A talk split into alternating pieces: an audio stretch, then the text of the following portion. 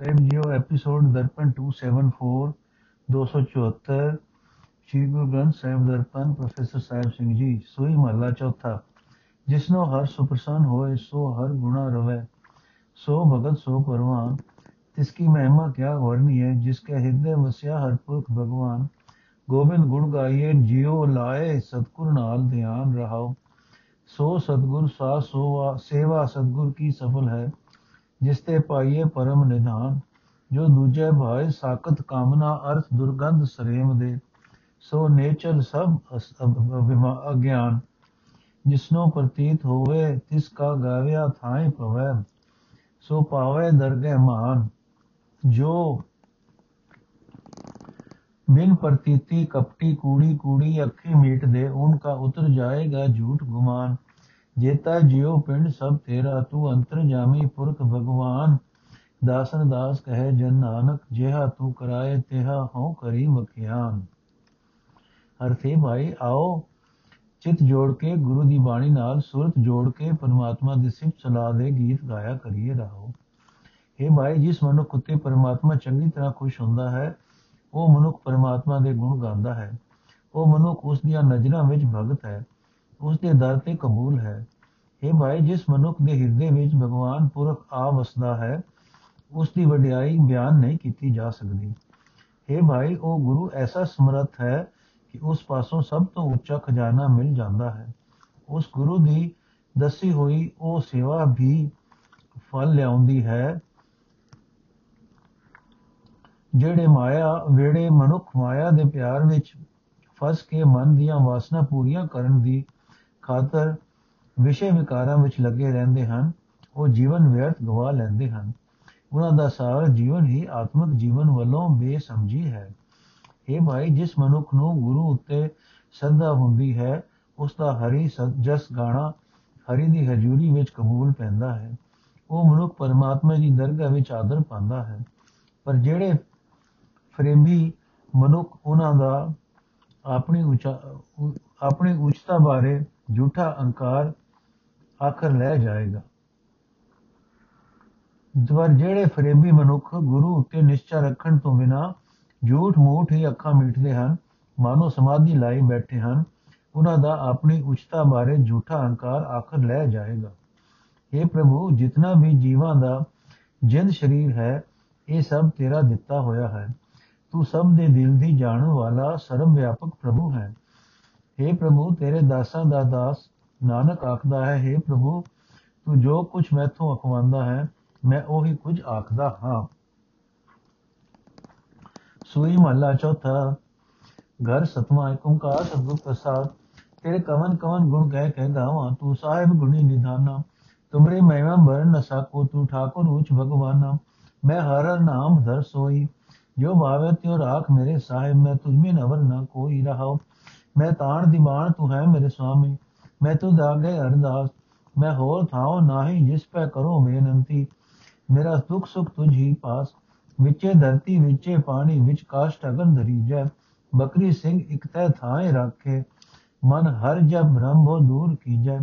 ਹਰ ਕੀ ਵਡਿਆਈ ਦੇਖੋ ਸੰਤੋ। ਹਰ ਨਿਮਾਣਿਆ ਮਾਣ ਦਿਵਾਏ। ਜੋ ਧਰਤੀ ਚਰਨ ਤਲੇ ਤੇ ਉੱਪਰ ਆਵੇ ਕਿਉ ਨਾਨਕ ਸਾਧ ਜਨਾ ਜਗਤ ਆਣ। ਸਭ ਪੈਰੀ ਪਾਏ। ਅਰਥੇ ਹਰੀ, ਮੇਰੇ ਵਾਸਤੇ ਤੇਰਾ ਉਹ ਨਾਮ ਹੀ ਆਸਰਾ ਹੈ। ਇਹ ਮੇਰੇ ਮਾਲਕ, ਜਿਵੇਂ ਤੈਨੂੰ ਚੰਗਾ ਲੱਗੇ, ਤਿਵੇਂ ਮੇਰੀ ਰੱਖਿਆ ਕਰ। ਤੇਤੋਂ ਬਿਨਾ ਮੇਰਾ ਹੋਰ ਕੋਈ ਸਹਾਰਾ ਨਹੀਂ ਹੈ ਰਹਾਓ ਇਹ ਸਭ ਤੋਂ ਉੱਚੇ ਭਗਵਾਨ, ਤੂੰ ਸਭ ਦਾ ਮਾਲਕ ਹੈ, ਤੂੰ ਸਾਰੇ ਗੁਣਾਂ ਦਾ ਖਜ਼ਾਨਾ ਹੈ, ਤੂੰ ਸਭ ਦਾ ਪਾਲਣ ਵਾਲਾ ਹੈ। ਮੈਂ ਤੇਰੇ ਕਿਹੜੇ ਕਿਹੜੇ ਗੁਣ ਦੱਸ ਕੇ ਤੇਰੀ ਸਿਫਤ ਸਲਾਹ ਕਰ ਸਕਦਾ ਹਾਂ? ਮੈਂ ਤੇਰੀ ਵਡਿਆਈ ਬਿਆਨ ਨਹੀਂ ਕਰ ਸਕਦਾ। ਇਹ ਮੇਰੇ ਮਾਲਕ ਤੂੰ ਹੀ ਮੇਰੇ ਵਾਸਤੇ ਬਲ ਹੈ, ਤੂੰ ਹੀ ਮੇਰੇ ਵਾਸਤੇ ਆਸਰਾ ਹੈ, ਮੈਂ ਤੇਰੇ ਅੱਗੇ ਹੀ ਅਰਜ਼ੋਈ ਕਰ ਸਕਦਾ ਹਾਂ। ਮੇਰੇ ਵਾਸਤੇ ਕੋਈ ਹੋਰ ਅਜਿਹਾ ਥਾਂ ਨਹੀਂ ਜਿਸ ਕੋਲ ਮੈਂ ਬੇਨਤੀ ਕਰ ਸਕਾਂ। ਮੈਂ ਆਪਣਾ ਹਰੇਕ ਇੱਕ ਸੁਖ ਹਰ ਦੁੱਖ ਤੇਰੇ ਕੋਲ ਹੀ ਪੇਸ਼ ਕਰ ਸਕਦਾ ਹਾਂ। ਇਹ ਮੇਰੇ ਮਨ, ਵੇਖ, ਪਾਣੀ ਦੇ ਵਿੱਚ ਹੀ ਧਰਤੀ ਹੈ, ਧਰਤੀ ਵਿੱਚ, ਦੇ ਵਿੱਚ ਹੀ ਪਾਣੀ ਹੈ, ਲੱਕੜ ਵਿੱਚ ਅੱਗ ਰੱਖੀ ਹੋਈ ਹੈ ਮਾਲਕ ਪ੍ਰਭੂ ਨੇ ਮਾਨੋ ਸ਼ੇਰ ਤੇ ਬੱਕਰੀ ਇੱਕੋ ਥਾਂ ਰੱਖੇ ਹੋਏ ਹਨ। ਇਹ ਮਨ, ਤੂੰ ਕਿਉਂ ਡਰਦਾ ਹੈ? ਅਜਿਹੀ ਸ਼ਕਤੀ ਵਾਲੇ ਪਰਮਾਤਮਾ ਦਾ ਨਾਮ ਜਪ ਕੇ ਤੂੰ ਆਪਣਾ ਹਰ ਇੱਕ ਡਰ ਭਰਮ ਦੂਰ ਕਰ ਲਿਆ ਕਰ। ਇਹ ਸੰਤ ਜਨੋ ਵੇਖੋ ਪਰਮਾਤਮਾ ਦੀ ਵੱਡੀ ਤਾਕਤ। ਪਰਮਾਤਮਾ ਉਹਨਾਂ ਨੂੰ ਆਦਰ ਦਿਵਾਨ ਦਿਵਾਉਂਦਾ ਹੈ, ਜਿਨ੍ਹਾਂ ਦਾ ਜਿਨ੍ਹਾਂ ਦੀ ਕੋਈ ਇੱਜ਼ਤ ਨਹੀਂ ਸੀ ਕਰਦਾ। ਇਹ ਨਾਨਕ, ਜਿਵੇਂ ਧਰਤੀ ਮਨੁੱਖ ਦੇ ਪੈਰਾਂ ਹੇਠੋਂ ਮੌਤ ਆਉਣ ਤੇ ਉਸ ਦੇ ਉੱਪਰ ਆ ਜਾਂਦੀ ਹੈ ਤੇ ਪਰਮਾਤਮਾ ਸਾਰੇ ਜਗਤ ਨੂੰ ਨਿਆ ਕੇ ਸਾਧ ਜਨਾਂ ਦੇ ਚਰਨਾਂ ਵਿੱਚ ਪਾ ਦਿੰਦਾ ਹੈ। ਨੋਟ, ਘਰ ਸਤਵਾਂ ਦੇ ਨਵੇਂ ਸੰਗ੍ਰਹਿ ਦਾ ਇਹ ਪਹਿਲਾ ਸ਼ਬਦ ਹੈ। ਸੋਈ ਮਹਲਾ ਚੌਥਾ, ਤੂੰ ਕਰਤਾ ਸਭ ਕਿਛ ਆਪੇ ਜਾਣੈ, ਕਿਆ ਤੁਧ ਪੈ ਆਖ ਸੁਣਾਈਏ ਬੁਰਾ ਭਲਾ ਤੁਨ ਸਭ ਕੀ ਸੂਝੈ, ਜਿਹਾ ਕੋ ਕਰੇ ਤਿਹਾ ਕੋ ਪਾਈਏ ਮੇਰੇ ਸਾਹਿਬ ਤੂੰ ਅੰਤਰ ਕੀ ਮਿਲ ਜਾਣਾ? ਬੁਰਾ ਭਲਾ ਤੁਨ ਸਭ ਕਿਛ ਤੁਝ ਸੂਝੈ ਤੁਧ ਭਾਵੇਂ ਤਿਵੇਂ ਬੁਲਾਵੇ ਰਹਾਓ ਸਭ ਮੋਹ ਮਾਇਆ ਸ਼ਰੀਰ ਹਰ ਕੀਆ ਵਿਚ ਦੇਹੀ ਮਾਨੁਕ ਭਗਤ ਕਰਾਈ ਇਕ ਨਾ ਸਤਗੁਰ ਮੇਲ ਸੁਖ ਦੇਵੈ ਇਕ ਮਨਮੁਖ ਧਨ ਪਿਟਾਈ ਸਭ ਕੋ ਤੇਰਾ ਤੂੰ ਸਭਨਾ ਕਾ ਮੇਰੇ ਕਰਤੇ ਤੂੰ ਸਭਨਾ ਸਿਰ ਲਿਖਿਆ ਲੇਖ जेही तू नदर करे तेहा को होवे वे नदरी नाही को ਵੇਖ ਤੇਰੀ ਵਡਿਆਈ ਤੂੰ ਹੈ ਜਾਣੈ ਸਭ ਤੁਧਨੋ ਨਿਤ ਧਿਆਏ ਜਿਸ ਨੂੰ ਤੂੰ ਭਾਵੇ ਤਿਸ ਨੂੰ ਤੂੰ ਮਿਲੈ, ਜੇ ਨਾਨਕ ਸੋ ਥਾਏ ਪਾਏ। ਅਰਥੇ, ਮੇਰੇ ਮਾਲਕ, ਤੂੰ ਹਰ ਇੱਕ ਜੀਵ ਦੇ ਅੰਦਰ ਦੀ ਹਾਲਤ ਜਾਣਦਾ ਹੈ।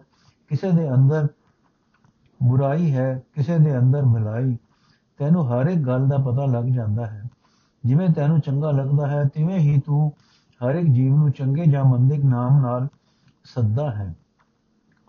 ਰਹਾਓ। ਇਹ ਪ੍ਰਭੂ ਤੂੰ ਸਾਰੀ ਸ੍ਰਿਸ਼ਟੀ ਦਾ ਪੈਦਾ ਕਰਨ ਵਾਲਾ ਹੈ, ਆਪਣੀ ਰਚੀ ਸ੍ਰਿਸ਼ਟੀ ਬਾਬਤ ਹਰ ਇੱਕ ਗੱਲ ਤੂੰ ਆਪ ਹੀ ਜਾਣਦਾ ਹੈ। ਤੇਰੇ ਪਾਸੋਂ ਕੋਈ ਗੱਲ ਗੁੱਜੀ ਨਹੀਂ। ਇਸ ਵਾਸਤੇ ਤੈਨੂੰ ਕਿਹੜੀ ਗੱਲ ਆਖ ਕੇ ਸੁਣਾਈ ਜਾਵੇ?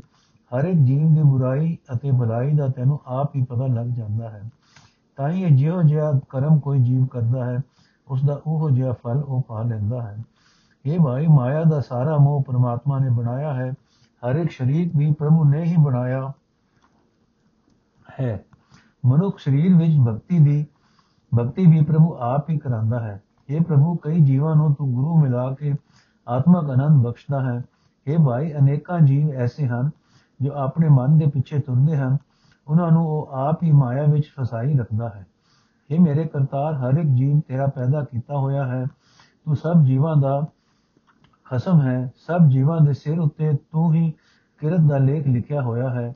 ਉਸ ਲੇਖ ਅਨੁਸਾਰ ਜਿਉਂ ਜਿਹੀ ਨਿਗਾਹ ਤੂੰ ਕਿਸੇ ਜੀਵ ਉੱਤੇ ਕਰਦਾ ਹੈ, ਉਹ ਜਿਹਾ ਉਹ ਬਣ ਜਾਂਦਾ ਹੈ। ਚਾਹੇ ਕੋਈ ਚੰਗਾ ਹੈ, ਚਾਹੇ ਕੋਈ ਮੰਦਾ ਹੈ। ਤੇਰੀ ਨਿਗਾਹ ਤੋਂ ਬਿਨਾ ਕੋਈ ਵੀ ਜੀਵ ਚੰਗਾ ਜਾਂ ਮੰਦਾ ਨਹੀਂ ਬਣਿਆ। ਇਹ ਦਾਸ ਨਾਨਕ ਆਖ ਇਹ ਮੇਰੇ ਕਰਤਾਰ, ਤੂੰ ਕਿਤਨਾ ਵੱਡਾ ਹੈ, ਇਹ ਗੱਲ ਤੂੰ ਆਪ ਹੀ ਜਾਣਦਾ ਹੈ। ਸਾਰੀ ਲੁਕਾਈ ਸਦਾ ਤੇਰਾ ਧਿਆਨ ਧਰਦੀ ਹੈ ਜਿਸ ਨੂੰ ਤੂੰ ਚਾਹੁੰਦਾ ਹੈ ਉਸ ਨੂੰ ਆਪਣੇ ਚਰਨਾਂ ਵਿੱਚ ਤੂੰ ਜੋੜ ਲੈਂਦਾ ਹੈ। ਉਹ ਮਨੁੱਖ ਤੇਰੀ ਦਰਗਾਹ ਵਿੱਚ ਕਬੂਲ ਹੋ ਜਾਂਦਾ ਹੈ। ਸੋਈ ਮਹੱਲਾ ਚੌਥਾ ਜਿਨਕੇ ਅੰਤਰ ਵਸਿਆ ਮੇਰਾ ਹਰ ਹਰ ਤਿਨਕੇ ਸਭ ਰੋਗ ਗਵਾਏ, ਤੇ ਮੁਕਤ ਭਏ ਜਿਨ ਹਰ ਨਾਮ ਧਿਆਇਆ, ਤਿਨ ਪਵਿੱਤ ਪਰਮ ਪਦ ਪਾਏ। ਮੇਰੇ RAM ਹਰ ਜਨ ਆਰੋਗ ਭਏ ਗੁਰੂ ਬਚਨੀ ਜਿਨਾ ਜਪਿਆ, ਮੇਰਾ ਹਰ ਹਰ ਤਿਨਕੇ ਹਉਮੈ ਰੋਗ ਗਏ ਰਹਾਓ ਬ੍ਰਹਮਾ, ਵਿਸ਼ਨ, ਮਹਾਦੇਵ, ਤ੍ਰੈ ਗੁਣ ਰੋਗੀ ਵਿਚ ਹਉਮੈ ਕਾਰ ਕਮਾਈ ਜਿਨ ਕੀਏ ਤਿਸੈ ਨ ਚੇਤੈ ਬਪੜੇ ਹਰ ਗੁਰਮੁਖ ਸੋ ਜੀ ਪਾਈ ਹਉਮੈ ਰੋਗ ਸਭ ਜਗਤ ਵਿਆਪਿਆ ਤਿਨ ਕੋ ਜਨਮ ਮਰਨ ਦੁਖ ਭਾਰੀ ਗੁਰ ਪ੍ਰਸਾਦੀ ਕੋ ਵਿਰਲਾ ਛੂਟੈ ਇਸ ਜਨ ਕੋ ਹਉ ਬਲਿਹਾਰੀ ਜਿਨ ਸਿਸ ਸਾਜੀ ਸੋਈ ਹਰ ਜਾਣੈ ਜਾ ਤਾਕਾ ਰੂਪ ਅਪਾਰੋ ਨਾਨਕ ਆਪੇ ਵੇਖ ਹਰ ਵਿਗਸੈ ਗੁਰਮੁਖ ਬ੍ਰਹਮ ਵਿਚਾਰੋ ਅਰਥੇ ਭਾਈ ਮੇਰੇ RAM ਦੇ ਮੇਰੇ ਹਰੀ ਦੇ ਦਾਸ ਹਉਮੈ ਆਦਿਕ ਤੋਂ ਨਿਰੋਏ ਹੋ ਗਏ ਹਨ। ਜਿਨ੍ਹਾਂ ਮਨੁੱਖਾਂ ਨੇ ਗੁਰੂ ਦੇ ਬਚਨਾਂ ਉੱਤੇ ਤੁਰ ਕੇ ਮੇਰੇ ਹਰੀ ਪ੍ਰਭੂ ਦਾ ਨਾਮ ਜਪਿਆ, ਉਹਨਾਂ ਦੇ ਹਉਮੈ ਆਦਿਕ ਰੋਗ ਦੂਰ ਹੋ ਗਏ ਰਹਾਓ ਇਹ ਭਾਈ, ਜਿਨ੍ਹਾਂ ਮਨੁੱਖਾਂ ਦੇ ਹਿਰਦੇ ਵਿੱਚ ਮੇਰਾ ਹਰੀ ਪ੍ਰਭੂ ਆਵਸਦਾ ਹੈ, ਉਹਨਾਂ ਦੇ ਉਹ ਹਰੀ ਸਾਰੇ ਰੋਗ ਦੂਰ ਕਰ ਦਿੰਦਾ ਹੈ। ਇਹ ਭਾਈ, ਜਿਨ੍ਹਾਂ ਮਨੁੱਖਾਂ ਨੇ ਪਰਮਾਤਮਾ ਦਾ ਨਾਮ ਸਿਮਰਿਆ, ਉਹ ਹਉਮੈ ਆਦਿਕ ਰੋਗਾਂ ਤੋਂ ਸੁਤੰਤਰ ਹੋ ਗਏ। ਉਹਨਾਂ ਨੇ ਸਭ ਤੋਂ ਉੱਚਾ ਤੇ ਪਵਿੱਤਰ ਆਤਮਕ ਦਰਜਾ ਪ੍ਰਾਪਤ ਕਰ ਲਿਆ। ਇਹ ਭਾਈ, ਪੁਰਾਣਾ ਦੀਆਂ ਦਸੀਆਂ ਸਾਖੀਆਂ ਅਨੁਸਾਰ ਮਾਇਆ ਦੇ ਤਿੰਨ ਗੁਣਾਂ ਦੇ ਪ੍ਰਭਾਵ ਦੇ ਕਾਰਨ ਵੱਡੇ ਦੇਵਤਾ ਬ੍ਰਹਮਾ, ਵਿਸ਼ਨੂੰ, ਸ਼ਿਵ ਵੀ ਰੋਗੀ ਹੀ ਰਹੇ, ਕਿਉਂਕਿ ਉਹਨਾਂ ਨੇ ਵੀ ਹਉਮੈ ਵਿੱਚ ਹੀ ਕਾਰ ਕੀਤੀ। ਜਿਸ ਪਰਮਾਤਮਾ ਨੇ ਉਹਨਾਂ ਨੂੰ ਪੈਦਾ ਕੀਤਾ ਸੀ, ਉਸ ਨੂੰ ਉਹ ਵਿਚਾਰੇ ਚੇਤੇ ਨਾ ਰਹੇ। हे ਭਾਈ, ਪਰਮਾਤਮਾ ਦੀ ਸੂਝ ਤਾਂ ਗੁਰੂ ਦੀ ਸ਼ਰਨ ਪਿਆ ਹੀ ਪੈਂਦੀ ਹੈ। हे ਭਾਈ, ਸਾਰਾ ਜਗਤ ਹਉਮੈ ਦੇ ਰੋਗ ਵਿੱਚ ਫਸਿਆ ਰਹਿੰਦਾ ਹੈ ਤੇ ਹਉਮੈ ਵਿੱਚ ਫਸੇ ਹੋਏ ਉਹਨਾਂ ਮਨੁੱਖਾਂ ਨੂੰ ਜਨਮ ਮਰਨ ਦੇ ਗੇੜ ਦਾ ਭਾਰਾ ਦੁੱਖ ਲੱਗਾ ਰਹਿੰਦਾ ਹੈ। ਕੋਈ ਵਿਰਲਾ ਮਨੁੱਖ ਗੁਰੂ ਦੀ ਕਿਰਪਾ ਨਾਲ ਇਸ ਹਉਮੈ ਰੋਗ ਤੋਂ ਖਲਾਸੀ ਪਾਉਂਦਾ ਹੈ। ਮੈਂ ਅਜੇ ਉਸ ਮਨੁੱਖ ਤੋਂ ਸਦਕੇ ਜਾਂਦਾ ਹਾਂ। ਇਹ ਭਾਈ, ਜਿਸ ਪਰਮਾਤਮਾ ਨੇ ਇਹ ਸਾਰੀ ਸ੍ਰਿਸ਼ਟੀ ਪੈਦਾ ਕੀਤੀ ਹੈ, ਉਹ ਆਪ ਹੀ ਇਸ ਦੇ ਰੋਗ ਨੂੰ ਜਾਣਦਾ ਹੈ ਤੇ ਦੂਰ ਕਰਦਾ ਹੈ। ਉਸ ਪਰਮਾਤਮਾ ਦਾ ਸਰੂਪ ਹੱਦ ਬੰਨੇ ਤੋਂ ਪਰੇ ਹੈ। ਇਹ ਨਾਨਕ, ਉਹ ਪਰਮਾਤਮਾ ਆਪ ਹੀ ਆਪਣੀ ਰਚੀ ਸ੍ਰਿਸ਼ਟੀ ਨੂੰ ਵੇਖ ਕੇ ਖੁਸ਼ ਹੁੰਦਾ ਹੈ। ਗੁਰੂ ਦੀ ਸ਼ਰਨ ਪੈ ਕੇ ਹੀ ਪ੍ਰਮਾਤਮਾ ਦੇ ਗੁਣਾਂ ਦੀ ਸੂਝੀ ਆਉਂਦੀ, ਸੂਝ ਆਉਂਦੀ ਹੈ। ਸੂਈ ਮਹੱਲਾ ਚੌਥਾ, ਕੀਤਾ ਕਰਨਾ ਸਰਮ ਰਜਾਏ ਕਿਸ ਕੀਚੈ ਜੇ ਕਰ ਸਕੀਏ ਆਪਣਾ ਕੀਤਾ ਕਛੂ ਨਾ ਹੋਵੇ ਜੋ ਹਰ ਭਾਵੇ ਤਿਉ ਰਖੀਏ ਮੇਰਾ ਹਰ ਜੀਉ ਸਭ ਕੋ ਤੇਰੇ ਵਸ, ਅਸਾ ਜੋਰ ਨਾਹੀ ਜੇ ਕਿਛ ਕਰ ਹਮ ਸਾਕੇ। ਜੋ ਭਾਵੇ ਤਿਵੇਂ ਬਖਸ਼ ਰਹਾਓ ਸਭ ਜੀਉ ਪਿੰਡ ਦਿਆ ਤੋ ਦਾਪੇ ਜਦ ਆਪੇ ਕਾਰੇ ਲਾਇਆ। ਜਿਹਾ ਤੋ ਹੁਕਮ ਕਰੇ, ਤਿਹ ਕੋ ਕਰਮ ਕਮਾਵੇ। ਜਿਹਾ ਤੋ ਦੁਰ ਲਿਖ ਪਾਇਆ। ਪੰਜ ਤਤ ਸਭ ਕਰ ਤੂੰ ਸਿਰ ਸਭ ਸਾਜੀ ਕੋਈ ਛੇਵਾ ਕਰਿਓ ਜੇ ਕਿਛ ਕੀਤਾ ਹੋਵੇ। ਇਕ ਨਾ ਸਤਗੁਰ ਮੇਲ ਤੂੰ 부ਝਾਵੇ ਇਕ ਮਨਮੁਖ ਕਰੈ ਸਰੋਵੇ ਹਰ ਕੀ ਵਡਿਆਈ ਹੋ ਆਪ ਨ ਸਾਕਾ। ਉਹ ਮੂਰਖ ਮੁਗਧ ਨਿਚਾਨ ਜਦ ਨਾਨਕ ਕੋ ਹਰ ਬਖਸ਼ ਲੈ ਮੇਰੇ ਸੁਆਮੀ ਸ਼ਰਨਾਗਤ ਭਇਆ ਅਜਾਨ ਅਰਥ ਮੇਰੇ ਪ੍ਰਭੂ ਜੀ, ਹਰ ਇੱਕ ਜੀਵ ਤੇਰੇ ਵਸ ਵਿੱਚ ਹੈ। ਅਸਾਂ ਜੀਵਾਂ ਵਿੱਚ ਕੋਈ ਸਮਰੱਥਾ ਨਹੀਂ ਕਿ ਤੇਰੇ ਤੇਥੋਂ ਬਾਹਰ ਕੁਝ ਕਰ ਸਕੀਏ। ਇਹ ਪ੍ਰਭੂ, ਜਿਵੇਂ ਤੈਨੂੰ ਚੰਗਾ ਲੱਗੇ, ਸਾਡੇ ਉੱਤੇ ਮਿਹਰ ਕਰ ਰਹਾਓ। ਇਹ ਭਾਈ, ਜੇ ਤੂੰ, ਜੋ ਕੁਝ ਜਗਤ ਵਿੱਚ ਬਣਿਆ ਹੈ, ਜੋ ਕੁਝ ਕਰ ਰਿਹਾ ਹੈ, ਇਹ ਸਭ ਰਜਾ, ਰਜ਼ਾ ਦਾ ਮਾਲਕ ਕਰ ਰਿਹਾ ਹੈ। ਅਸੀਂ ਜੀਵ ਤਾਂ, ਅਸੀਂ ਜੀਵ ਤਾਂ ਹੀ ਕੁਝ ਕਰੀਏ, ਜੇ ਕੁਛ ਜੇ ਕਰ ਸਕਦੇ ਹੋਈਏ ਅਸਾਂ ਜੀਵਾਂ ਦਾ ਕੀਤਾ ਕੁਝ ਨਹੀਂ ਹੋ ਸਕਦਾ। ਜਿਵੇਂ ਪਰਮਾਤਮਾ ਨੂੰ ਚੰਗਾ ਲੱਗਦਾ ਹੈ, ਤਿਵੇਂ ਜੀਵਾਂ ਨੂੰ ਰੱਖਦਾ ਹੈ। ਇਹ ਪ੍ਰਭੂ ਇਹ ਜਿੰਦ ਇਹ ਸਰੀਰ ਸਭ ਕੁਝ ਹਰ ਇੱਕ ਜੀਵ ਨੂੰ ਤੂੰ ਆਪ ਹੀ ਦਿੱਤਾ ਹੈ ਤੂੰ ਆਪ ਹੀ ਹਰ ਇੱਕ ਜੀਵ ਨੂੰ ਕੰਮ ਵਿੱਚ ਲਾਇਆ ਹੋਇਆ ਹੈ ਜਿਉ ਜਿਹਾ ਹੁਕਮ ਤੂੰ ਕਰਦਾ ਹੈ ਜੀਵ ਉਹ ਜਿਹਾ ਹੀ ਕੰਮ ਕਰਦਾ ਹੈ ਜੀਵ ਉਹ ਜਿਹਾ ਬਣਦਾ ਹੈ ਜਿਉ ਜਿਹਾ ਤੂੰ ਦੁਰ ਦਰਗਾਹ ਤੂੰ ਉਸ ਦੇ ਮੱਥੇ ਉੱਤੇ ਲੇਖ ਲਿਖ ਕੇ ਰੱਖ ਦਿੱਤਾ ਹੈ اے ਪ੍ਰਭੂ ਤੂੰ ਪੰਜ ਤਤ ਬਣਾ ਕੇ ਸਾਰੀ ਦੁਨੀਆ ਪੈਦਾ ਕੀਤੀ ਹੈ ਜੋ ਤੇਰੋਂ ਤੇਥੋਂ ਬਾਹਰ ਜੀਵ ਪਾਸੋਂ ਕੁਝ ਹੋ ਸਕਦਾ ਹੋਵੇ ਤਾਂ ਉਹ ਬੇਸ਼ੱਕ ਛੇਵਾਂ ਤਤ ਬਣਾ ਕੇ ਵਿਖਾ ਦੇਵੇ। اے ਪ੍ਰਭੂ, ਕਈ ਜੀਵਾਂ ਨੂੰ ਤੂੰ ਗੁਰੂ ਮਿਲਾ ਕੇ ਆਤਮਿਕ ਜੀਵਨ ਦੀ ਸੂਝ ਬਖਸ਼ਦਾ ਹੈ। ਕਈ ਜੀਵਾਂ ਨੂੰ ਤੂੰ ਆਪਣੇ ਹੀ ਮਨ ਦੇ ਪਿੱਛੇ ਤੁਰਨ ਵਾਲਾ ਬਣਾ ਦਿੰਦਾ ਹੈ। ਫਿਰ ਉਹ ਆਪਣੇ ਮਨ ਦੇ ਪਿੱਛੇ ਤੁਰਨ ਵਾਲਾ ਮਨੁੱਖ ਦੁਖੀ ਹੁੰਦਾ ਰਹਿੰਦਾ ਹੈ। ਇਹ ਭਾਈ, ਮੈਂ ਤਾਂ ਮੂਰਖ ਹਾਂ, ਨੀਵੇਂ ਜੀਵਨ ਵਾਲਾ ਹਾਂ। ਮੈਂ ਪਰਮਾਤਮਾ ਦੀ ਬਜ਼ੁਰਗੀ ਬਿਆਨ ਨਹੀਂ ਕਰ ਸਕਦਾ। ਇਹ ਹਰੀ ਦਾਸ ਨਾਨਕ ਉੱਤੇ ਮਿਹਰ ਕਰ, ਇਹ ਅੰਦਾਜ਼, ਇਹ ਅਣਜਾਣ ਦਾਸ ਤੇਰੀ ਸ਼ਰਨ ਆ ਪਿਆ ਹੈ। ਹੁਣ ਤੱਕ ਸ਼ਬਦ ਮਹਲਾ ਪਹਿਲਾ ਦੇ 9 ਸ਼ਬਦ ਹਨ ਜੀ। ਮਹਲਾ ਚੌਥਾ ਦੇ 15 ਟੋਟਲ ਹੋ ਗਏ 24 ਰਾਗ ਸੋਈ ਮਹਲਾ ਪੰਜਵਾਂ, ਘਰ ਪਹਿਲਾ ਏਕ ਓੰਕਾਰ ਸਤਿਗੁਰ ਪ੍ਰਸਾਦ। ਬਾਜੀ ਘਰ ਜੈਸੇ ਬਾਜੀ ਪਾਈ, ਨਾਨਾ ਰੂਪ ਵੇਖ ਦਿਖਲਾਈ। ਸਾਮ ਉਤਾਰ ਥਮਿਓ ਪਸਾਰਾ ਤਬ ਏਕੋ ਏਕ ਅੰਕਾਰਾ। ਕਵਨ ਰੂਪ ਦਿਸਜੋ ਬਿਨਸਾਇਓ। ਕਥੇ ਗਇਓ ਉਹ ਕਤੇ ਆਇਓ ਰਹਾਓ ਜਲ ਤੇ ਉਠਿਆ ਅਨੇਕ ਤਰੰਗਾ ਕਨਿਕ ਭੂਖਨ ਕੀਨ ਕੀਨੇ ਬਹੁ ਰੰਗਾ ਬੀਜ ਬੀਜ ਦੇਖਿਓ ਬਹੁ ਪ੍ਰਕਾਰਾ ਫਲ ਫਲ ਪਾਕੇ ਤੇ ਏਕ ਅੰਕਾਰਾ ਸਹਿਜ ਘਟਾ ਮੈਂ ਏਕ ਆਕਾਸ਼ ਘਟ ਫੂਟੇ ਤੇ ਉਹੀ ਪ੍ਰਗਾਸ ਭਰਮ ਰੋਗ ਮੋਹ ਮੋਹ ਮਾਇਆ ਵਿਕਾਰ ਬ੍ਰਹਮ ਛੂਟੇ ਤੇ ਏਕ ਅੰਕਾਰ ਉਹ ਅਬਿਨਾਸੀ ਬਿਨ ਸਦ ਨਾਹੀ ਨਾ ਕੋ ਆਵੇ ਨਾ ਕੋ ਜਾਹੀ ਗੁਰ ਪੂਰੇ ਹਉਮੈ ਮਲ ਧੋਈ ਕਹੋ, ਨਾਨਕ ਮੇਰੀ ਪਰਮਗਤ ਹੋਈ ਅਰਥ ਇਹ ਭਾਈ, ਪਰਮਾਤਮਾ ਦੇ ਅਨੇਕਾਂ ਹੀ ਰੂਪ ਦਿਸਦੇ ਰਹਿੰਦੇ ਹਨ, ਅਨੇਕਾਂ ਹੀ ਰੂਪ ਨਾਸ ਹੁੰਦੇ ਰਹਿੰਦੇ ਹਨ। ਕੋਈ ਨਹੀਂ ਦੱਸ ਸਕਦਾ ਕਿ ਜੀਵ ਕਿੱਥੋਂ ਆਇਆ ਸੀ ਤੇ ਕਿੱਥੇ ਚਲਾ ਜਾਂਦਾ ਹੈ ਰਹਾਓ ਇਹ ਭਾਈ, ਜਿਵੇਂ ਕਿਸੇ ਬਾਜੀਗਰ ਨੇ ਕਦੇ ਬਾਜੀ ਪਾ ਕੇ ਵਿਖਾਈ ਹੋਵੇ, ਉਹ ਕਈ ਕਿਸਮਾਂ ਦੇ ਰੂਪ ਤੇ ਵੇਖ ਦਿਖਾਉਂਦਾ ਹੈ। ਇਸ ਤਰ੍ਹਾਂ ਪਰਮਾਤਮਾ ਨੇ ਇਹ ਜਗਤ ਤਮਾਸ਼ਾ ਰਚਿਆ ਹੋਇਆ ਹੈ। ਇਸ ਵਿੱਚ ਅਨੇਕਾਂ ਰੂਪ ਵੇਖ, ਵਿਖਾ ਰਿਹਾ ਹੈ। ਜਦੋਂ ਪ੍ਰਭੂ ਆਪਣੀ ਇਹ ਜਗਤ ਰੂਪ ਨਕਲੀ ਸ਼ਕਲ ਲਾ ਕੇ ਖੇਡ ਦਾ ਕਿਨਾਰਾ ਰੋਕ ਦਿੰਦਾ ਹੈ, ਤਦੋਂ ਇੱਕ ਆਪ ਹੀ ਆਪ ਰਹਿ ਜਾਂਦਾ ਹੈ। ਇਹ ਮਾਈ, ਪਾਣੀ ਤੋਂ ਅਨੇਕਾਂ ਲਹਿਰਾਂ ਉੱਠਦੀਆਂ ਹਨ ਮੁਰ ਪਾਣੀ ਵਿੱਚ ਰਲ ਜਾਂਦੀਆਂ ਹਨ। ਸੋਨੇ ਤੋਂ ਕਈ ਕਿਸਮਾਂ ਦੇ ਗਹਿਣੇ ਅਤੇ ਘੜੇ ਜਾਂਦੇ ਹਨ, ਉਹ ਅਸਲ ਵਿੱਚ ਸੋਨਾ ਹੀ ਹੁੰਦੇ ਹਨ। ਕਿਸੇ ਦੁੱਖ ਦਾ ਵੀ ਬੀਜ ਵੀ ਮੁਏ ਕਿਸੇ ਰੁੱਖ ਦਾ ਵੀ ਵੀ ਬੀਜ ਕੇ ਸਾਖਾਂ ਉੱਤੇ ਅਨੇਕ ਆਦਿਕ ਉਸ ਦਾ ਕਈ ਕਿਸਮਾਂ ਦਾ ਸਰੂਪ ਵੇਖਣ ਵਿੱਚ ਆ ਜਾਂਦਾ ਹੈ। ਰੁੱਖ ਦੇ ਫਲ ਪੱਕਣ ਤੇ ਉਹੀ ਪਹਿਲੀ ਕਿਸਮ ਦੇ ਬੀਜ ਬਣ ਜਾਂਦੇ ਹਨ। ਜਿਵੇਂ ਇਸ ਗੁਰੂ, ਇਸ ਬਹੁ ਰੰਗੀ ਸੰਸਾਰ ਦਾ ਅਸਲਾ ਇੱਕ ਪਰਮਾਤਮਾ ਹੀ ਹੈ। ਇਹ ਭਾਈ, ਇੱਕੋ ਆਕਾਸ਼ ਪਾਣੀ ਨਾਲ ਭਰੇ ਹੋਏ ਹਜ਼ਾਰਾਂ ਘੜਿਆਂ ਵਿੱਚ ਵੱਖ-ਵੱਖ ਦਿਸਦਾ ਹੈ। ਜਦੋਂ ਘੜੇ ਟੁੱਟ ਜਾਂਦੇ ਹਨ ਤਾਂ ਉਹ ਆਕਾਸ਼ ਹੀ ਦਿਸਦਾ ਰਹਿ ਜਾਂਦਾ ਹੈ।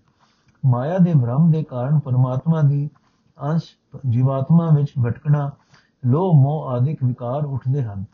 ਬ੍ਰਹਮ ਮਿਟ ਜਾਣ ਨਾਲ ਇੱਕ ਪਰਮਾਤਮਾ ਦਾ ਹੀ ਰੂਪ ਹੋ ਜਾਂਦਾ ਹੈ। ਇਹ ਭਾਈ, ਉਹ ਪਰਮਾਤਮਾ ਨਾਸ ਰਹਿਤ ਹੈ। ਉਸ ਕਦੇ ਨਾਸ ਉਹ ਕਦੇ ਨਾਸ ਨਹੀਂ ਹੁੰਦਾ।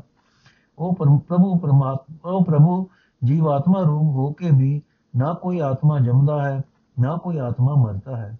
ਇਹ ਨਾਨਕ, ਆਪ ਪੂਰੇ ਗੁਰੂ ਨੇ ਮੇਰੇ ਅੰਦਰੋਂ ਹਉਮੈ ਦੀ ਮਹਿਲ ਧੋ ਦਿੱਤੀ ਹੈ। ਹੁਣ ਮੇਰੀ ਉੱਚੀ ਆਤਮਿਕ ਅਵਸਥਾ ਬਣ ਗਈ ਹੈ। ਤੇ ਮੈਨੂੰ ਇਹ ਜਗਤ ਉਸ ਪਰਮਾਤਮਾ ਦਾ ਆਪਣਾ ਹੀ ਰੂਪ ਦਿਸ ਰਿਹਾ ਹੈ। ਸੁਹੀ ਮਹੱਲਾ ਪੰਜਵਾਂ, ਕੀਤਾ ਲੋੜੈ ਸੋ ਪ੍ਰਭ ਹੋਏ, ਤੁਧ ਬਿਨ ਦੂਜਾ ਨਾਹੀ ਕੋਏ। ਜੋ ਜੋ ਜਨ ਸੇਵੇ ਤਿਸ ਪੂਰਨ ਕਾਜ, ਦਾਸ ਆਪਣੇ ਕੀ ਰਾਖੋ ਲਾਜ। ਤੇਰੀ ਸ਼ਰਨ ਪੂਰਨ ਦਇਆਲਾ ਤੁਝ ਬਿਨ ਕਮਨ ਕਰੇ ਪ੍ਰਤਪਾਲਾ ਰਹਾਓ। ਜਲ ਤਲ ਮਈਲ ਰਹਾ ਭਰਪੂਰ, ਨਿਕਟ ਵਸੇ ਨਾਹੀ ਪ੍ਰਭ ਦੂਰ। ਲੋਕ ਪਤਿਆਰੈ, ਕਛੁ ਨ ਪਾਈਏ ਸਾਜ ਲਗੇ ਤਾ ਹਉਮੈ ਜਾਈਏ, ਜਿਸਨੋ ਲਾਏ ਲਏ ਸੋ ਲਾਗੇ, ਗਿਆਨ ਰਤਨ ਅੰਤਰ ਤਿਸ ਜਾਗੇ। ਦੁਰਮਤ ਜਾਏ, ਪਰਮ ਪਦ ਪਾਏ ਗੁਰ ਪ੍ਰਸਾਦੀ ਨਾਮ ਧਿਆਏ। ਦੋ ਕਰ ਜੋੜ ਕਰੋ ਅਰਦਾਸ, ਤੁਧ ਭਾਵੇ ਤਾ ਆਣੇ ਰਾਸ। ਕਰ ਕਿਰਪਾ ਆਪਣੀ ਭਗਤੀ ਲਾਏ, ਜਨ ਨਾਨਕ ਪ੍ਰਭ ਸਦਾ ਧਿਆਏ। ਅਰਥ ਹੈ ਸਦਾ ਮੇ ਦਇਆਵਾਨ ਰਹਿਣ ਵਾਲੇ ਪ੍ਰਭੂ, ਮੈਂ ਤੇਰੀ ਸ਼ਰਨ ਆਇਆ ਹਾਂ। ਤੇਤੋਂ ਬਿਨਾ ਅਸਾਂ ਜੀਵਾਂ ਦੀ ਪਾਲਣਾ ਹੋਰ ਕੋਈ ਨਹੀਂ ਕਰ ਸਕਦਾ ਰਹਾਓ हे ਪ੍ਰਭੂ ਜੋ ਕੁਝ ਤੂੰ ਕਰਨਾ ਚਾਹੁੰਦਾ ਹੈ, ਜਗਤ ਵਿੱਚ ਉਹੀ ਕੁਝ ਹੁੰਦਾ ਹੈ, ਕਿਉਂਕਿ ਤੇਤੋਂ ਬਿਨਾ ਕੁਝ ਕਰ ਸਕਣ ਵਾਲਾ ਹੋਰ ਕੋਈ ਨਹੀਂ ਹੈ। ਜਿਹੜਾ ਸੇਵਕ ਤੇਰੀ ਸ਼ਰਨ ਆਉਂਦਾ ਹੈ ਉਸ ਦੇ ਸਾਰੇ ਕੰਮ ਸਫਲ ਹੋ ਜਾਂਦੇ ਹਨ। ਤੂੰ ਆਪਣੇ ਸੇਵਕ ਦੀ ਇੱਜ਼ਤ ਆਪ ਰੱਖਦਾ ਹੈ। ਇਹ ਭਾਈ, ਪਾਣੀ ਵਿੱਚ, ਧਰਤੀ ਵਿੱਚ, ਆਕਾਸ਼ ਵਿੱਚ ਹਰ ਥਾਂ ਪਰਮਾਤਮਾ ਮੌਜੂਦ ਹੈ। ਹਰ ਇੱਕ ਜੀਵ ਦੇ ਨੇੜੇ ਵਸਦਾ ਹੈ। ਕਿਸੇ ਤੋਂ ਵੀ ਪ੍ਰਭੂ ਦੂਰ ਨਹੀਂ ਹੈ। ਪਰ ਬਿਨਾ, ਜਿਨ੍ਹਾਂ ਨਿਰਾ ਲੋਕਾਂ ਦੀਆਂ ਨਜ਼ਰਾਂ ਵਿੱਚ ਚੰਗਾ ਬਣਨ ਨਾਲ ਉਸ ਪਰਮਾਤਮਾ ਦੇ ਦਰ ਤੇ ਦਰ ਤੋਂ ਆਤਮਿਕ ਜੀਵਨ ਦੀ ਰਾਤ ਦਾ ਕੁਝ ਵੀ ਨਹੀਂ ਮਿਲਦਾ। ਆਤਮਿਕ ਜੀਵਨ ਦੀ ਦਾਤ ਦਾ ਕੁਝ ਵੀ ਨਹੀਂ ਮਿਲਦਾ। ਜਦੋਂ ਮਨੁੱਖ ਉਸ ਸਦਾ ਸਥਿਰ ਪ੍ਰਭੂ ਵਿੱਚ ਲੀਨ ਹੁੰਦਾ ਹੈ, ਤਦੋਂ ਇਸ ਦੇ ਅੰਦਰੋਂ ਹਉਮੈ ਦੂਰ ਹੋ ਜਾਂਦੀ ਹੈ। ਇਹ ਭਾਈ, ਉਹ ਹੀ ਮਨੁੱਖ ਪ੍ਰਭੂ ਦੇ ਚਰਨਾਂ ਵਿੱਚ ਲੀਨ ਹੁੰਦਾ ਹੈ, ਜਿਸ ਨੂੰ ਪ੍ਰਭੂ ਆਪ ਆਪਣੇ ਚਰਨਾਂ ਵਿੱਚ ਜੋੜਦਾ ਹੈ। ਉਸ ਮਨੁੱਖ ਦੇ ਅੰਦਰ ਰਤਨ ਵਰਗੀ ਕੀਮਤੀ ਆਤਮਿਕ ਜੀਵਨ ਦੀ ਸੂਝ ਉਗੜ ਪੈਂਦੀ ਹੈ। ਉਸ ਮਨੁੱਖ ਦੇ ਅੰਦਰੋਂ ਖੋਟੀ ਮਤ ਦੂਰ ਹੋ ਜਾਂਦੀ ਹੈ, ਉਹ ਉੱਚੀ ਆਤਮਕ ਅਵਸਥਾ ਪ੍ਰਾਪਤ ਕਰ ਲੈਂਦਾ ਹੈ। ਗੁਰੂ ਦੀ ਕਿਰਪਾ ਨਾਲ ਉਹ ਪਰਮਾਤਮਾ ਦਾ ਨਾਮ ਸਿਮਰਦਾ ਰਹਿੰਦਾ ਹੈ। ਇਹ ਦਾਸ ਨਾਨਕ, ਆਖੇ ਪ੍ਰਭੂ, ਮੈਂ ਆਪਣੇ ਦੋਵੇਂ ਹੱਥ ਜੋੜ ਕੇ ਤੇਰੇ ਦਰ ਤੇ ਅਰਦਾਸ ਕਰਦਾ ਹਾਂ। ਜਦੋਂ ਤੈਨੂੰ ਚੰਗਾ ਲੱਗੇ, ਤੇਰੀ ਰਜ਼ਾ ਹੋਵੇ, ਤਦੋਂ ਹੀ ਤੂੰ ਉਸ ਅਰਦਾਸ ਨੂੰ ਸਫਲ ਕਰਦਾ ਹੈ। اے ਭਾਈ, ਕਿਰਪਾ ਕਰਕੇ ਪਰਮਾਤਮਾ ਜਿਸ ਮਨੁੱਖ ਨੂੰ ਆਪਣੀ ਭਗਤੀ ਵਿੱਚ ਜੋੜਦਾ ਹੈ ਉਹ ਉਸ ਨੂੰ ਸਦਾ ਸਿਮਰਦਾ ਰਹਿੰਦਾ ਹੈ ਸੂਈ ਮਹੱਲਾ ਪੰਜਵਾਂ ਧਨ ਸੁਹਾਗਨ ਜੋ ਪ੍ਰਭ ਪਛਾਨੈ ਜੋ ਪ੍ਰਭੂ ਪਛਾਨੈ ਮਾਨੇ ਹੁਕਮ ਤਜੈ ਅਭਿਮਾਨੇ ਇਹ ਰਾਤੀ ਰਲੀਆਂ ਮਾਨੈ ਸੁਨ ਸਕੀਏ ਪ੍ਰਭ ਮਿਲਨ ਨਿਸ਼ਾਨੀ من تن ارب تج لاج لکانی رہاؤ۔ سخی سہیلی کو سمجھاوے۔ کوئی سوئی کماوے جو پربھاوے ساسو ہاگن انک سماوے۔ گرم گہیلی میل نہ پاوے پھر پچھتاوے جب رہن بہاوے۔ ਕਰਮ ਹੇਣ ਮਨਮੁਖ ਦੁਖ ਭਾਵੈ, ਬਿਨੋ ਕਰੀ ਜੇ ਜਾਣਾ ਦੂਰ, ਪ੍ਰਭ ਬਨਾਸੀ ਰਹਾ ਭਰਪੂਰ। ਜਨ ਨਾਨਕ ਗਾਵੇ ਦੇਖ ਹਜੂਰ, ਜਨ ਨਾਨਕ ਗਾਵੇ ਦੇਖ ਹਜੂਰ। ਅਰਥ ਇਹ ਸਹਿਲੀਏ, ਪਰਮਾਤਮਾ ਨੂੰ ਮਿਲਣ ਦੀ ਨਿਸ਼ਾਨੀ ਮੈਂ ਤੋਂ ਸੁਣ ਲੈ। ਉਹ ਨਿਸ਼ਾਨੀ, ਉਹ ਤਰੀਕਾ ਇਹ ਹੈ ਕਿ ਲੋਕ ਲਾਜ ਦੀ ਖਾਤਰ ਕੰਮ ਕਰਨੇ ਛੱਡ ਕੇ ਆਪਣਾ ਮਨ, ਆਪਣਾ ਸਰੀਰ ਪਰਮਾਤਮਾ ਦੇ ਹਵਾਲੇ ਕਰ ਦੇ ਰਹਾ। ਹੋ ਇਹ ਸਹੇਲੀਏ, ਉਹ ਜੀਵ ਇਸਤਰੀ ਸਲਾਉਣ ਜੋਗ ਹੈ ਸੁਆਗ ਭਾਗ ਵਾਲੀ ਹੈ, ਜਿਹੜੀ ਪ੍ਰਭੂ ਪਤੀ ਨਾਲ ਸਾਂਝ ਬਣਾਉਂਦੀ ਹੈ।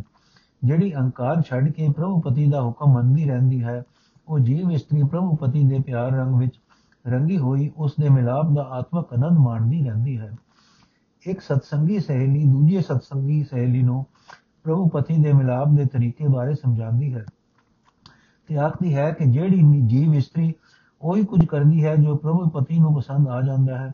ਉਹ ਸੁਆਗ ਭਾਗ ਵਾਲੀ ਜੀਵ ਇਸਤਰੀ ਉਸ ਪ੍ਰਭੂ ਦੇ ਚਰਨਾਂ ਵਿੱਚ ਲੀਨ ਰਹਿੰਦੀ ਹੈ। ਪਰ ਜਿਹੜੀ ਜੀਵ ਇਸਤਰੀ ਅਹੰਕਾਰ ਵਿੱਚ ਫਸੀ ਰਹਿੰਦੀ ਹੈ, ਉਹ ਪ੍ਰਭੂ ਪਤੀ ਦੇ ਚਰਨਾਂ ਵਿੱਚ ਥਾਂ ਪ੍ਰਾਪਤ ਨਹੀਂ ਕਰ ਸਕਦੀ। ਜਦੋਂ ਜ਼ਿੰਦਗੀ ਦੀ ਰਾਤ ਬੀਤ ਜਾਂਦੀ ਹੈ, ਤਦੋਂ ਉਹ ਪਛਤਾਉਂਦੀ ਹੈ। ਆਪਣੇ ਹੀ ਮਨ ਦੇ ਪਿੱਛੇ ਤੁਰਨ ਵਾਲੀ ਉਹ ਮੰਦ ਭਾਗਣ ਜੀਵ ਇਸਤਰੀ ਸਦਾ ਦੁੱਖ ਪਾਉਂਦੀ ਰਹਿੰਦੀ ਹੈ। ਇਹ ਭਾਈ ਲੋਕ ਲਾਜ ਦੀ ਖਾਤਰ ਮੈਂ ਤਾਂ ਹੀ ਪ੍ਰਮਾਤਮਾ ਦੇ ਦਰ ਤੇ ਅਰਦਾਸ ਕਰਾਂ, ਜੇ ਮੈਂ ਉਸ ਨੂੰ ਕਿਤੇ ਦੂਰ ਵਸਦਾ ਸਮਝਾਂ। ਉਸ ਨਾਮ ਰਹਿਤ ਪਰਮਾਤਮਾ ਤਾਂ, ਉਹ ਨਾਸ ਰਹਿਤ ਪਰਮਾਤਮਾ ਤਾਂ, ਹਰ ਥਾਂ ਵਿਆਪਕ ਹੈ। ਦਾਸ ਨਾਨਕ ਤਾਂ ਉਸ ਨੂੰ ਆਪਣੇ ਅੰਗ ਸੰਗ ਵਸਦਾ ਵੇਖ ਕੇ ਉਸ ਦੀ ਸਿਫਤ ਸਲਾਹ ਕਰਦਾ ਹੈ। ਸੂਈ ਮਹਲਾ ਪੰਜਵਾਂ, ਗ੍ਰਹਿ ਵਸ ਗੁਰ ਕੀਨਾ ਹੋ ਘਰ ਕੀਨਾਰ ਦਸ ਦਾਸੀ ਕਰ ਦੀਨੀ ਬਦਾਰ سگن سمگری میں گھر کی جوڑی، آس پیاسی پیر کو لوڑی۔ کون کہاں گن کنت پیارے، سگڑ سروپ دیال مرارے رہو ست سنگار بھو انجن پایا، امرت نام تمبول مکھ کھایا۔ کنگن وستر گہنے بنے سگاوے، دھن سب سکھ پاوے یا پھر گھر آوے۔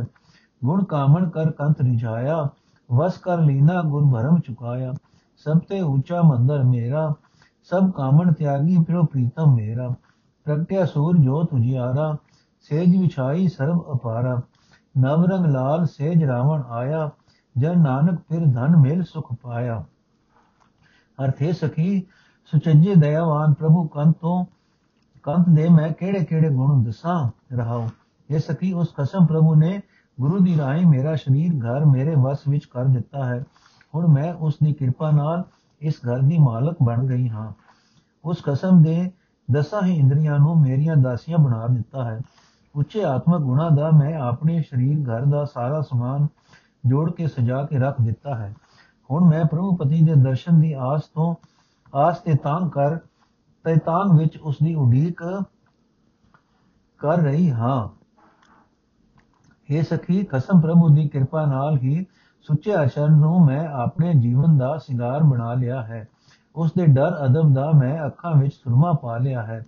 ਉਸ ਦੀ ਮਿਹਰ ਨਾਲ ਹੀ ਆਤਮਿਕ ਜੀਵਨ ਦੇਣ ਵਾਲਾ ਨਾਮ ਪਾਨ ਮੈਂ ਮੂੰਹ ਨਾਲ ਖਾਦਾ ਹੈ। ਇਹ ਸਖੀ, ਜਦੋਂ ਪ੍ਰਭੂ ਪਤੀ ਹਿਰਦੇ ਘਰ ਵਿੱਚ ਆ ਵਸਦਾ ਹੈ, ਤਦੋਂ ਜੀਵ ਇਸਤਰੀ ਸਾਰੇ ਸੁੱਖ ਹਾਸਲ ਕਰ ਲੈਂਦੀ ਹੈ। ਉਸ ਦੇ ਰੰਗਣ ਉਸ ਦੇ ਕੰਗਣ ਕੱਪੜੇ ਗਹਿਣੇ ਸੋਹਣੇ ਲੱਗਣ ਲੱਗ ਪੈਂਦੇ ਹਨ।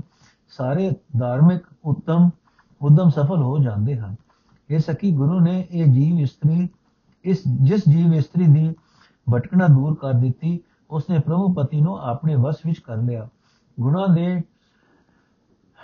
ਗੁਣਾ ਦੇ ਟੂਣੇ ਬਣਾ ਕੇ ਉਸਨੇ ਪ੍ਰਭੂ ਪਤੀ ਨੂੰ ਖੁਸ਼ ਕਰ ਲਿਆ। ਇਹ ਸਕੀ ਉਸ ਖਸਮ ਪ੍ਰਭੂ ਦੀ ਕਿਰਪਾ ਨਾਲ ਹੀ ਮੇਰਾ ਹਿਰਦਾ ਘਰ ਸਭ ਵਾਸਨਾਵਾਂ ਤੋਂ ਉੱਚਾ ਹੋ ਗਿਆ ਹੈ। ਹੋਰ ਸਾਰੀਆਂ ਇਸਤਰੀਆਂ ਨੂੰ ਛੱਡ ਕੇ ਉਹ ਪ੍ਰੀਤਾ ਮੇਰਾ ਪਿਆਰਾ ਬਣ ਗਿਆ ਹੈ। ਇਹ ਸਕੀ ਉਸ ਕੰਤ ਦੀ ਕਿਰਪਾ ਨਾਲ ਮੇਰੇ ਅੰਦਰ ਆਤਮਿਕ ਜੀਵਨ ਦਾ ਸੂਰਜ ਚੜ ਪਿਆ ਹੈ। ਆਤਮਿਕ ਜੀਵਨ ਦੀ ਜੋਤ ਜਗ ਪਈ ਹੈ। ਬਿਆਨ ਪ੍ਰਭੂ ਦੀ ਸ਼ਰਧਾ ਵਿੱਚ, ਸ਼ਰਧਾ ਦੀ ਸੇਜ ਮੈਂ ਵਿਛਾ ਦਿੱਤੀ ਹੈ। ਮੇਰੇ ਹਿਰਦੇ ਵਿੱਚ ਪ੍ਰਭੂ ਵਾਸਤੇ ਪੂਰੀ ਸ਼ਰਧਾ ਬਣ ਗਈ ਹੈ। ਹੁਣ ਆਪਣੀ ਮਿਹਰ ਨਾਲ ਹੀ ਉਹ ਨਿਤ ਨਵੇਂ ਪਿਆਰ ਵਾਲਾ ਪ੍ਰੀਤਮ ਮੇਰੇ ਹਿਰਦੇ ਦੀ ਸੇਜ ਉੱਤੇ ਆ ਬੈਠਾ ਹੈ। ਇਹ ਦਾਸ ਨਾਨਕ, ਆਖ ਪ੍ਰਭੂ ਪਤੀ ਨੂੰ ਮਿਲ ਕੇ ਜੀਵ ਇਸਤਰੀ ਆਤਮਕ ਆਨੰਦ ਮਾਣਦੀ ਹੈ। ਇਹ ਦਾਸ ਨਾਨਕ, ਆਖ ਪ੍ਰਭੂ ਪਤੀ ਨੂੰ ਮਿਲ ਕੇ ਜੀਵ ਇਸਤਰੀ ਆਤਮਕ ਆਨੰਦ ਮਾਣਦੀ ਹੈ। ਵਾਹਿਗੁਰੂ ਜੀ ਕਾ ਖਾਲਸਾ, ਵਾਹਿਗੁਰੂ ਜੀ ਕੀ ਫਤਿਹ। ਅੱਜ ਦਾ ਐਪੀਸੋਡ ਇੱਥੇ ਸਮਾਪਤ ਹੈ ਜੀ।